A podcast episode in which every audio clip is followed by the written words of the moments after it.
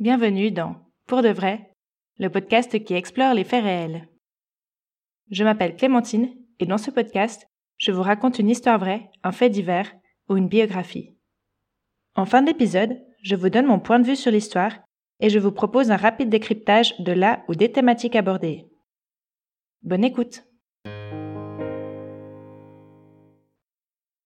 Un lundi après-midi d'octobre 2017, une journaliste maltaise monte dans sa voiture et quitte son domicile. Quelques minutes plus tard, à moins de 2 km de sa maison, sa voiture explose, la tuant sur le coup. Cette journaliste, c'est Daphne Caruana Galizia, et je vais vous raconter son histoire. Bienvenue dans le premier épisode de Pour de vrai.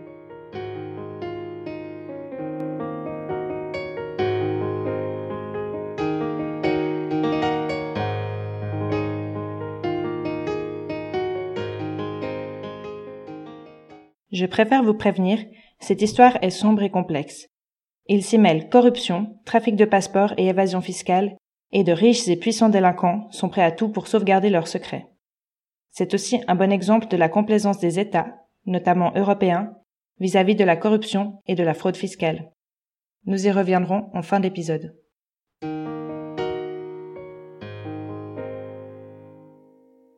Je vais faire une courte biographie de Daphne Caruana Galizia mais on connaît assez peu d'informations sur sa vie en dehors de son blog. Donc, elle est née en 1964 à Sliema. En 2006, elle crée son blog Running Commentary. Très vite, son blog se transforme en répertoire de dénonciation de tous les escrocs, c'est ainsi qu'elle les appelle, de Malte. En effet, Malte propose une fiscalité attractive pour les sociétés étrangères et une certaine confidentialité pour les titulaires de comptes en banque s'ils deviennent résidents. En dehors de son travail qu'elle vit comme une passion, son existence est réglée comme du papier à musique. Depuis 30 ans, elle habite dans la même maison, avec le même mari. Elle a trois fils adultes. Matthew, qui a suivi ses traces et est devenu journaliste. Andrew, qui deviendra diplomate, et Paul, qui est étudiant à la London School of Economics. Son mari Peter est décrit comme un avocat discret et intègre. Un ami déclare que dans son temps libre, Daphné ne parle pas de politique, elle aime le jardinage et la décoration. C'est à peu près toutes les informations dont on dispose sur Daphné. Je n'ai pas trouvé où elle avait travaillé avant de créer son blog ou les études qu'elle avait fait par exemple.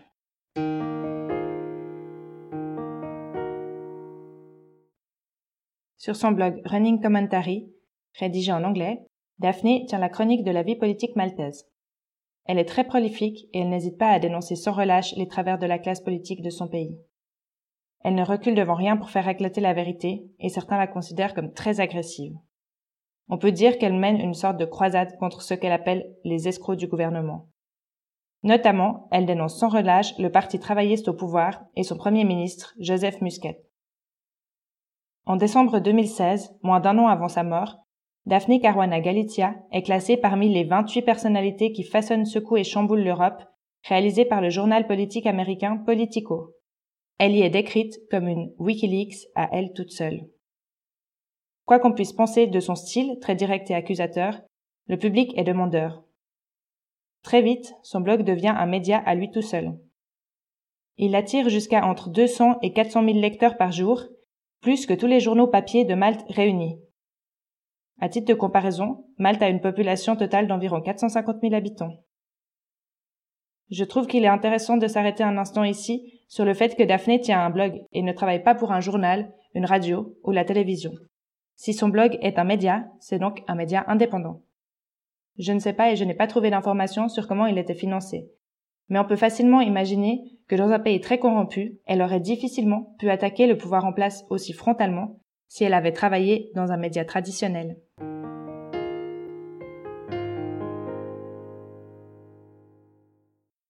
Daphne Caruana Galizia travaillait sur beaucoup d'affaires à la fois. Parmi les affaires qu'elle dénonce, je vous propose un focus sur l'histoire des Golden Visa. Il montre bien le manque de transparence de l'État. Dès 2013 déjà, Daphne accuse le Premier ministre maltais Joseph Muscat et d'autres cols blancs de vendre la nationalité maltaise. Donc il faut savoir que la vente de citoyenneté est légale. Officiellement, elle est censée favoriser l'investissement dans les pays peu développés. À Malte, pour un peu plus d'un million d'euros, des investisseurs fortunés peuvent obtenir la citoyenneté maltaise et ainsi investir facilement dans la zone euro. Le passeport européen permet aussi de voyager dans 168 pays sans visa. L'achat de passeport est aussi un dispositif particulièrement prisé par les délinquants, notamment financiers. En fait, ça leur permet de mettre à l'abri leurs biens et ainsi de se protéger de poursuites judiciaires. Normalement, le procédé de vente de nationalité est soumis à des règles de transparence. Par exemple, les noms des nouveaux citoyens doivent être publiés. Or, il semblerait que ce n'est pas le cas à Malte quand Daphné fait son enquête. Autre exemple, l'État maltais affirme ne pas octroyer la nationalité en cas d'antécédent judiciaire. Mais bien sûr, c'est difficile à contrôler quand les noms des nouveaux citoyens ne sont pas publiés. Il semblerait d'ailleurs que plusieurs personnalités ayant eu des déboires avec la justice ont quand même obtenu le fameux passeport. De plus, en 2020, plus de trois ans après la mort de Daphné, la Commission européenne a exigé un durcissement des conditions d'attribution, notamment l'obligation de résider au moins 12 mois sur l'île de Malte. Néanmoins, d'après plusieurs sources, il semble qu'il suffit de louer un appartement ou d'avoir un abonnement à la salle de gym, ou par exemple de faire des dons à des associations caritatives pour se faire passer pour résident de l'île, sans même avoir à y vivre.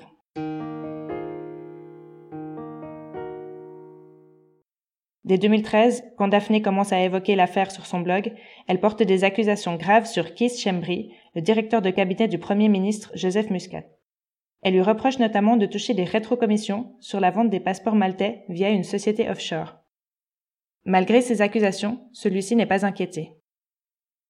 Même si Keith Chembry garde son poste, on se doute bien qu'avec toutes ces révélations, Daphne Caruana Galizia s'était fait pas mal d'ennemis. Les partisans du Parti travailliste la surnomment publiquement la langue de vipère ou la sorcière. Peu à peu, les menaces contre Daphné s'accumulent. À plusieurs reprises, sa porte est brûlée. On parle aussi de chiens égorgés ou de voitures brûlées. Cette histoire de passeport n'est qu'un exemple parmi tous les dossiers sur lesquels travaillait Daphné, mais elle permet de saisir le climat de corruption qui règne sur l'île et l'opacité des institutions.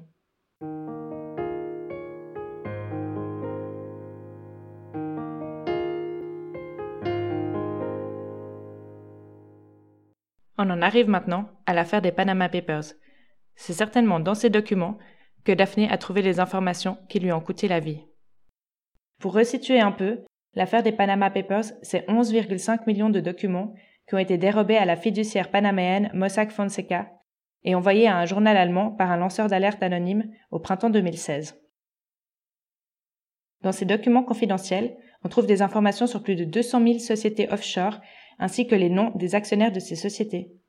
Parmi eux, on trouve des hommes politiques, des milliardaires, des sportifs de haut niveau ou des célébrités, ainsi que des membres de gouvernements de plus de 40 pays. Un énorme scandale éclate et les documents sont partagés avec le consortium international de journalistes d'investigation pour lequel travaille Matthew, le fils de Daphné.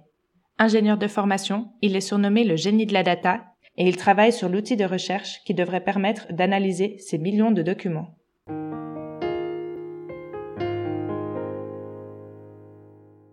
Daphne Caruana Galizia est chargée par le consortium de traiter le volet maltais des Panama Papers. Elle se met donc au travail avec son fils. Ensemble, ils dénichent une société offshore liée au pouvoir politique. Cela va être le début d'un gros scandale politico-judiciaire. Cette société s'appelle Egrant Inc. Ses actionnaires sont le ministre de l'Énergie Conrad Misi, le chef de cabinet du Premier ministre Keith Chembry et la femme du Premier ministre Michel Muscat. Daphne Caruana Galizia accuse le Premier ministre d'avoir créé Grant Inc. dès sa victoire en 2013 pour récolter des commissions occultes versées par l'Azerbaïdjan. Pour l'instant, on n'en sait pas vraiment plus, mais souvenez-vous de ça pour la suite. Après toutes ces révélations, une fois n'est pas coutume, l'opposition de droite réclame la démission du Premier ministre travailliste Joseph Muscat. Devant le scandale, celui-ci décide d'avancer les élections prévues en 2018 à juin 2017.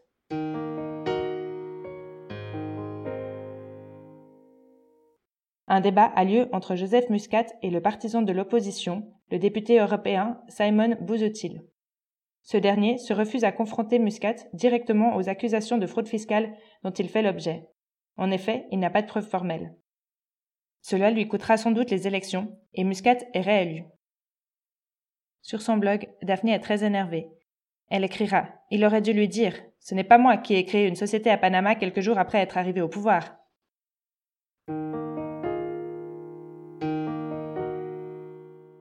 Nous arrivons au mois d'octobre 2017. Daphné continue ses enquêtes sur le pouvoir, la corruption et les Panama Papers, mais le climat est très tendu. Comme on l'a dit, elle reçoit régulièrement des menaces. Le 16 octobre, juste avant 15 heures, alors qu'elle vient de quitter son domicile à Bidnija, la voiture de Daphné Caruana Galizia, une Peugeot 108, explose. Elle est à moins de 2 kilomètres de chez elle. Elle meurt sur le coup. Elle avait 53 ans. Son fils Matthew entend l'explosion depuis la maison. Il dira avoir tout de suite compris, en voyant l'épaisse fumée noire s'échapper des restes de la voiture en flammes. Au policier arrivé sur place, qui lui demande qui était dans la voiture, il répond Ma mère. Elle est morte à cause de votre incompétence. Pour lui, il est évident qu'on voulait la faire taire en raison des découvertes dérangeantes qu'elle avait faites. Le meurtre a eu lieu une demi-heure après la publication sur son blog d'un article dans lequel Daphné accuse le chef de cabinet du Premier ministre, Keith Chembry, d'escroquerie. À la fin de l'article, elle écrit Il y a désormais des escrocs partout où vous regardez. La situation est désespérée. Ces derniers mots semblent confirmer qu'elle avait probablement fait des découvertes très importantes sur des membres du gouvernement.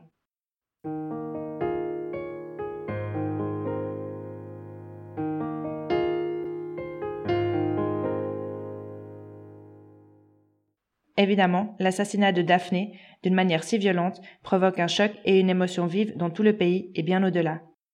Des milliers de personnes assistent à l'enterrement. Elle devient une icône. C'est la première fois qu'un journaliste est victime d'un attentat à la voiture piégée en Europe. D'après moi, la méthode choisie pour ce meurtre, extrêmement violente et spectaculaire, montre aussi une volonté d'impressionner et d'avertir les autres journalistes. Ça ressemble à une tentative de silenciation des personnes qui chercheraient à remuer les affaires du gouvernement et de ses partisans. Avant de passer à l'enquête, je voulais encore revenir sur le climat général dans lequel la mort de Daphné est survenue. En effet, dix jours avant son assassinat, Daphné avait été entendue par le Conseil de l'Europe dans le cadre d'une enquête sur les menaces faites aux journalistes. Il existe un enregistrement audio de ce témoignage dans lequel elle dit notamment que le Parti travailliste maltais la harcèle l'ostracise et fait d'elle un bouc émissaire à l'échelle nationale. Elle dit aussi qu'elle s'y est habituée.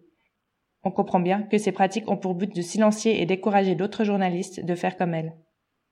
C'est intéressant de savoir aussi qu'au moment de sa mort, 47 procédures judiciaires contre elle étaient en cours, la plupart émanant de membres du Parti travailliste ou du gouvernement lui-même. On voit donc bien une forme d'acharnement. Comme on l'a déjà dit, la situation était très tendue pour Daphné, son mari a d'ailleurs déclaré qu'à la fin de sa vie, elle n'était pas très heureuse. On comprend bien pourquoi.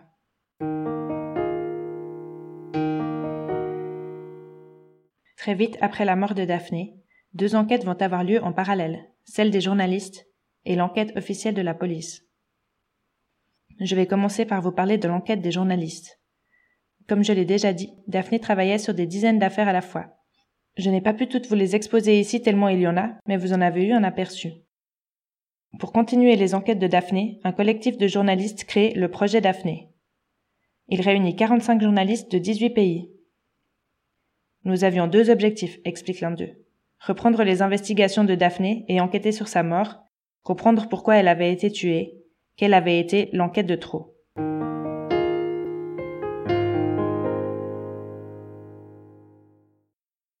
Le fils de Daphné, Matthew, quitte son travail au Consortium international des journalistes d'investigation pour se consacrer uniquement à l'enquête. Tous ces journalistes reprennent donc une à une les multiples enquêtes et dénonciations sur lesquelles travaillait Daphné et qui sont comme autant de pistes à explorer. Ils constatent qu'en parallèle de l'enquête sur Egrant, Daphné Caruana Galizia enquêtait aussi sur une société nommée Seventeen Black. Elle avait même publié sur son blog un message incompréhensible pour la plupart de ses lecteurs mais qui mentionnait le nom de Seventeen Black, comme un avertissement pour ceux qui comprendraient son allusion. Peu avant sa mort, elle avait aussi demandé à son fils Matthew de voir si Seventeen Black apparaissait dans les Panama Papers, mais celui-ci n'avait pas trouvé d'informations à ce sujet à l'époque. Les journalistes découvrent aussi que quelques semaines avant sa mort, Daphne Caruana Galicia avait reçu d'une source non identifiée des milliers d'emails et de documents provenant de la société Electrogas, cette société avait remporté un énorme contrat public de 500 millions d'euros. Elle devait rénover et rendre plus efficace et écologique la principale centrale électrique du pays, Delimara. En fait, c'était une des promesses de campagne du président Muscat. Il avait dit vouloir en finir avec les fréquentes coupures de courant et rendre l'énergie moins polluante en passant au gaz naturel. Grâce à cette rénovation, l'énergie devait aussi être moins chère pour la population. Derrière la société Electrogas, choisie pour rénover la centrale électrique, on trouve Jürgen Fenech. C'est l'un des hommes les plus riches de Malte. Il est aussi promoteur immobilier, propriétaire d'hôtels et de casinos, et dispose d'un solide réseau politique. Il est notamment très proche de Keith Chembry, encore lui. Ils se connaissent depuis l'enfance. Keith Chembry, vous vous souvenez, c'est le directeur de cabinet du Premier ministre Joseph Muscat, et il est empêtré dans une sale histoire depuis les révélations des Panama Papers quelques mois plus tôt. En creusant sur la société Electrogaz, les journalistes découvrent que pour faire passer la centrale au gaz naturel, le gouvernement maltais achète du gaz naturel liquéfié à l'Azerbaïdjan via une société nommée Sokar. Or, l'Azerbaïdjan ne produit pas de gaz naturel liquéfié.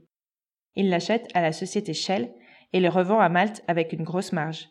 Il reverse ensuite une partie de cette marge à une société offshore nommée Seventeen Black. Ainsi, les promesses de campagne du Premier ministre d'en finir avec la pollution, les coupures de courant et de fournir à la population une électricité bon marché ne sont pas tenus, mais quelques particuliers et sociétés s'enrichissent.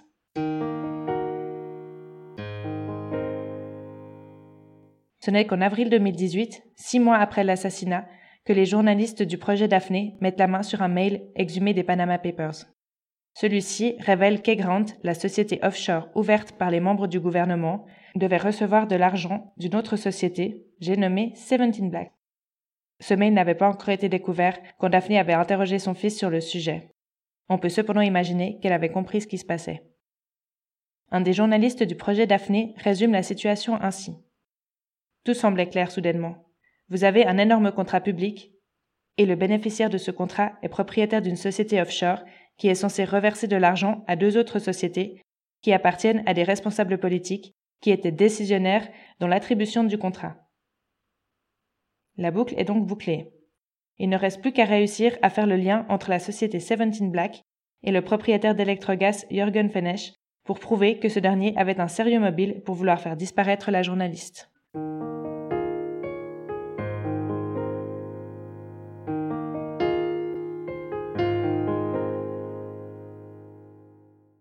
Pendant que les journalistes reprennent les enquêtes de Daphné, la police maltaise commence à enquêter. Il faut imaginer que tout cela se passe en parallèle et que le climat est toujours très tendu. Le Premier ministre a annoncé officiellement mettre tous les moyens possibles pour retrouver les coupables. Il fait appel à Europol et au FBI qui envoient des agents. De son côté, la famille de Daphné obtient que la magistrate désignée pour diriger l'enquête se récuse car elle avait été à plusieurs reprises la cible des articles du blog de Daphné. On a déjà ici un aperçu des problèmes que va rencontrer l'enquête officielle. Le 4 décembre 2017, un mois et demi après l'explosion qui tua Daphné, dix personnes, toutes maltaises, sont arrêtées par la police. La police maltaise poste même la vidéo de l'interpellation sur YouTube. Le lendemain, trois d'entre eux, Vincent Muscat et les frères George et Alfred de Giorgio, sont accusés d'avoir fabriqué la bombe. Ils sont inculpés et maintenus en détention. Ces trois hommes sont connus pour tromper dans les affaires louches, en lien avec le crime organisé. Ils sont officiellement au chômage, mais possèdent des bateaux et mènent une vie confortable. Pour Mathieu, le fils de Daphné, ils n'ont pas de raison de lui en vouloir, car elle n'avait jamais enquêté sur le crime organisé. Ils auraient donc été engagés pour l'assassiner.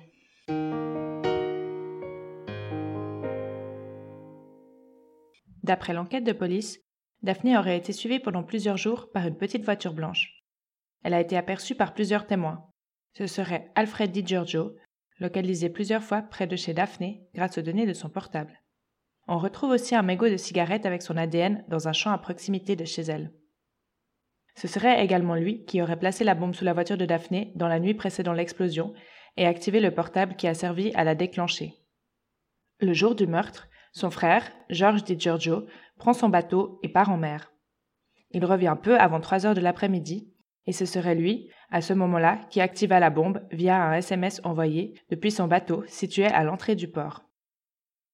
Les trois suspects principaux, les frères Alfred et George Di Giorgio, ainsi que Vincent Muscat, sont incarcérés en attendant leur procès. Puis plus rien. Les proches de Daphné reprocheront plusieurs fois au Premier ministre et à la police de faire traîner l'enquête.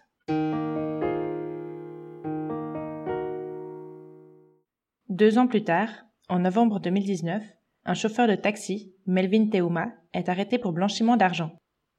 Au cours de sa garde à vue, il déclare être lié à l'assassinat et être prêt à témoigner en échange de l'anonymat et de l'immunité. Il affirme alors avoir servi d'intermédiaire entre les exécutants et l'homme d'affaires Jürgen Fenesch. Ce serait lui qui aurait demandé au chauffeur de taxi d'engager trois hommes pour se débarrasser de la journaliste. L'homme leur aurait payé 150 000 euros. C'est une grosse somme, mais qui ne paraît pas si grosse par rapport aux millions que Fenesch avait empochés grâce aux différentes affaires et trafics dans lesquels il était impliqué. Le 20 novembre 2019, Fenesch est arrêté sur son yacht dans le cadre de l'enquête, alors qu'il tentait de fuir Malte. Jürgen Fenesch, on s'en souvient, est le propriétaire d'Electrogas et de Seventeen Black dénoncé par Daphné. Il est donc immobile.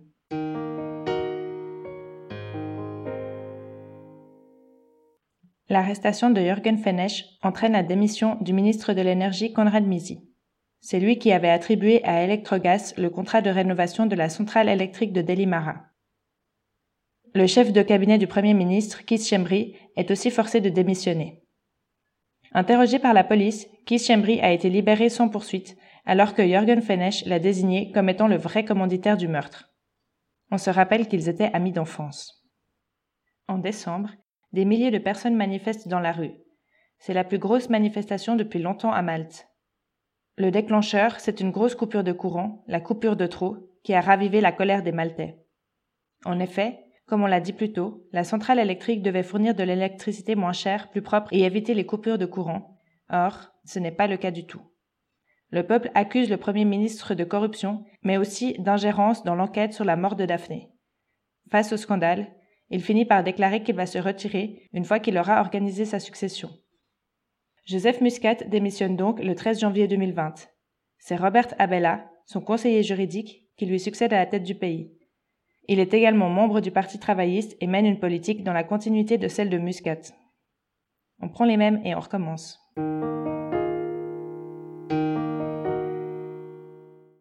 Finalement, en février 2021 a enfin lieu le procès de Vincent Muscat. Au cours de son procès, il fait volte-face. Finalement, il plaide coupable et fait des aveux. Il est condamné à 15 ans de prison le jour même. Deux autres personnes, accusées d'avoir fabriqué la bombe, sont également arrêtées et incarcérées suite à son témoignage. Aux dernières nouvelles, les frères de Giorgio attendent toujours leur procès. En juillet 2021, une enquête publique sur le meurtre de la journaliste a conclu que l'État maltais était responsable d'avoir créé dans le pays un climat d'impunité qui a permis cet assassinat. Le Premier ministre Robert Abella a présenté ses excuses à la famille Caruana Galizia après la publication des conclusions de cette enquête. Contre Jürgen Fenesch, le présumé commanditaire du meurtre, le parquet maltais requiert la perpétuité pour l'accusation de meurtre et entre 20 et 30 ans pour l'accusation de complot criminel. Il assure qu'un procès aura lieu, mais d'après les informations que j'ai pu trouver, il n'y a toujours pas de date arrêtée pour l'instant.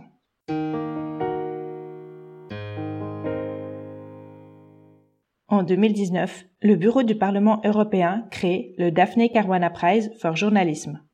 D'après son site web, le prix est doté de 20 000 dollars et est remis chaque 16 octobre, date anniversaire de l'assassinat de la journaliste, par un jury indépendant composé de journalistes et de représentants de la société civile.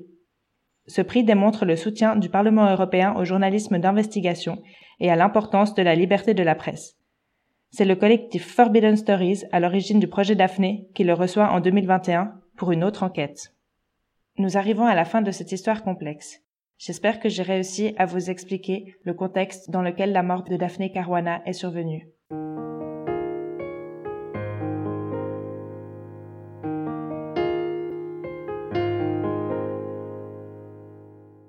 En conclusion, je voudrais revenir sur les deux problèmes principaux à Malte que dénonçait Daphné et les enquêtes qui ont suivi.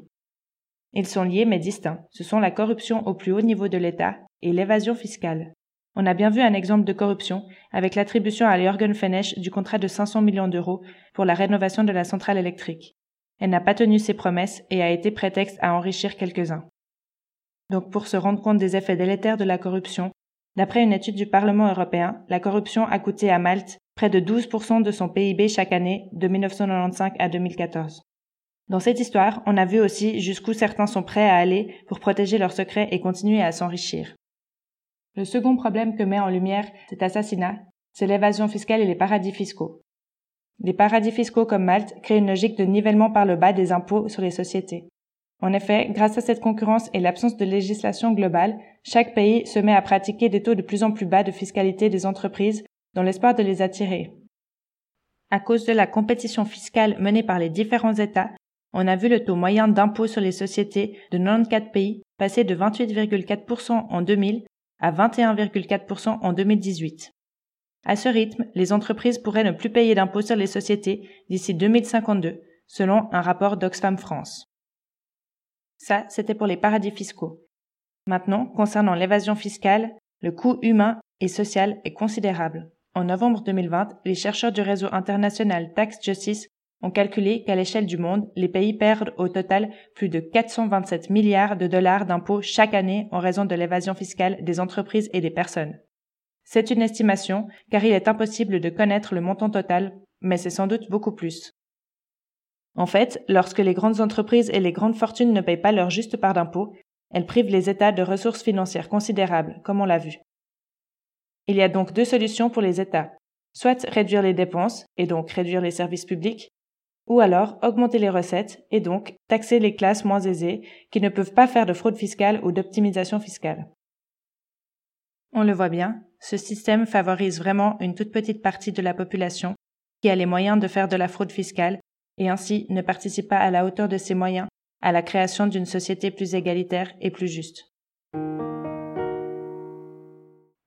Cette histoire et les enquêtes de Daphné montrent aussi la complaisance de l'Union européenne face aux pratiques d'un État européen. On l'a vu, des sanctions ont été prises contre l'État maltais, mais la fraude continue. Pour moi, il est aussi hypocrite que le Parlement européen ait créé un prix en l'honneur de Daphné et pour la liberté de la presse, mais qu'au fond, rien ne change vraiment. On le voit bien avec les révélations suite à la fuite des Panama Papers qui ont choqué l'opinion publique en 2016 et ont été suivies par un scandale encore plus grand après les Pandora Papers en 2021. Pour rappel, les Pandora Papers font état de 11 300 milliards de dollars de fonds non déclarés. Le Consortium international des journalistes d'investigation, où travaillait le fils de Daphné, note que de nombreux journalistes puissants qui pourraient aider à mettre fin au système offshore en ont au contraire profité, en cachant des actifs dans des sociétés secrètes et des fiducies alors que leurs gouvernements ne font pas grand-chose pour ralentir un flux mondial d'argent illicite qui enrichit les criminels et appauvrit les nations. Pour moi, cette déclaration fait écho à la dernière phrase de Daphné publiée sur son blog juste avant sa mort. Je vous la rappelle. Il y a désormais des escrocs partout où vous regardez. La situation est désespérée.